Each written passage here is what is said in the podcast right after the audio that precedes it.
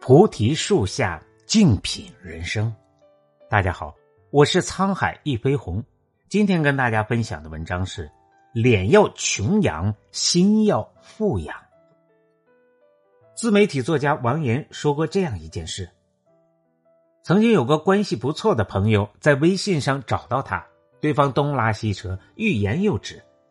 在尬聊了十分钟后，他直接拨了电话过去。朋友这才支支吾吾的讲明白，最近在创业，希望他能帮忙做做宣传。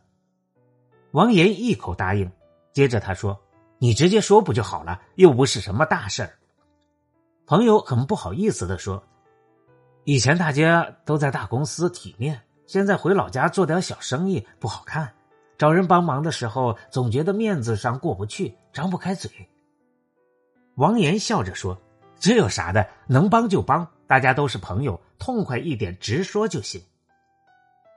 想起了一句话：“面子是这个世界上最难放下的，却又最没有用的东西。若你总想活在别人的目光里，就活不成自己想要的样子。行走世间，最高级的活法是穷养脸面，富养心。”作家毕淑敏曾经写道：“太看重一己气节的人。”其实是一种枯燥的自卑。过于维护自己的面子，往往会畏首畏尾，错失机会。当一个人懂得不再看重个人面子，也就迈出了成功的第一步。热播剧《觉醒年代》里有一个容易被大家忽视的细节：英国教授克德莱因无才无德、学风不正，被北大解聘。克德莱对此不服。转头向驻中英使馆求助，英国大使馆决定与北大进行谈判，自此升级成外交事件。辜鸿铭在英国留学多年，是个英国通。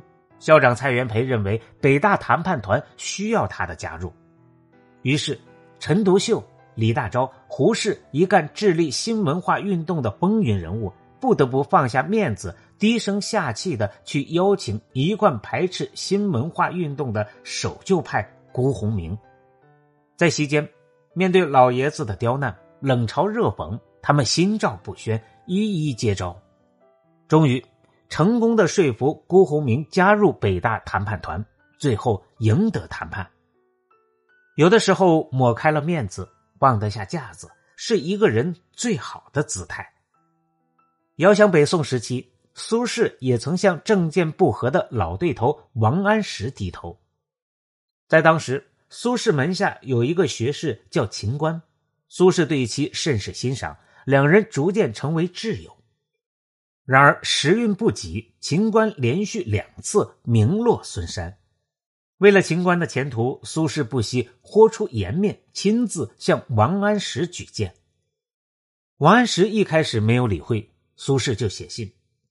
信中说：“财难之叹，古今共之。如官等辈，实不易得。愿公少借齿牙，使增重于世，其他无所望也。”见苏轼如此诚恳，王安石被打动，赏脸看了秦观的词作。他发现秦观确实是个可造之才，便多次在仕途上助其一臂之力。正如乔布斯所说。聪明人更关注自己的成长，时刻保持开放的心态，而不是捍卫面子。真正干大事的人，从不把面子当回事面子就像背在身上的包袱，学会卸下包袱，你才能轻松的到达你想去的地方。众所周知，苏轼一生几度沉浮，数次面临危机，他自己也在《初到黄州》里自嘲。自笑平生胃口忙，老来事业转荒唐。但凭借着乐观的心态和潇洒的天性，苏轼很快入乡随俗。下放到湖北黄州时，由于职位尴尬，俸禄微薄，他无法负担一大家子的生计。幸得一位朋友替他向黄州太守徐君游求助，从而获得了一块用于耕种的田地。苏轼将其取名为东坡，开启惬意的耕读生活。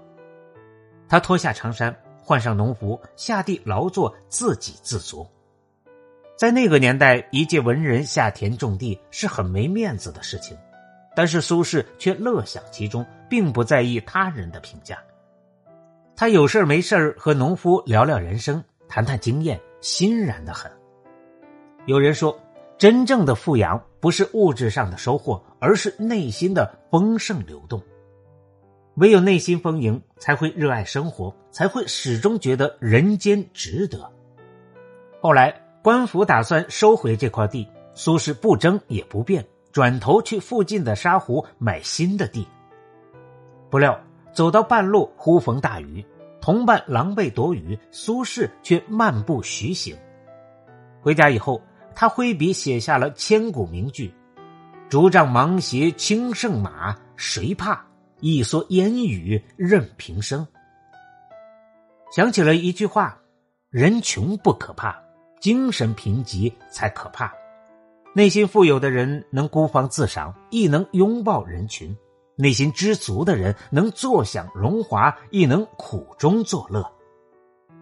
相信看过《浮生六记》的朋友，无不倾心灵秀隽永的芸娘，连林语堂都称赞她是最可爱的女人。芸娘和先生沈复成婚后，日子虽清贫，但芸娘却经营的活色生香。在那个保守的年代，她会女扮男装去逛庙会，衣服破了，她总能够移东补西，保证衣服的干净整洁。有一次，她还突发奇想，做了一个梅花状的食盒，用来放寻常无奇的下酒菜。内心若从容，往往不会在窘迫时怨天尤人。也不会因暂时的不如意而垂头丧气，而是无论什么时候都不忘善待自己，善待生活。就像苏轼感叹的：“人间有味是清欢。”成年人的世界里没有多少诗和远方，学会富养内心，就能在每一个平凡的日子里捕捉美好，探索乐趣。杨绛先生曾言：“世界是自己的。”与他人毫无关系。他还说，人生最曼妙的风景是内心的淡定与从容。世事艰难，从心而行。往后余生，愿你我都能拥有丰盈的内心与有趣的灵魂，在漫长岁月里活成自己的光。感谢您的收听，本节目由喜马拉雅独家播出。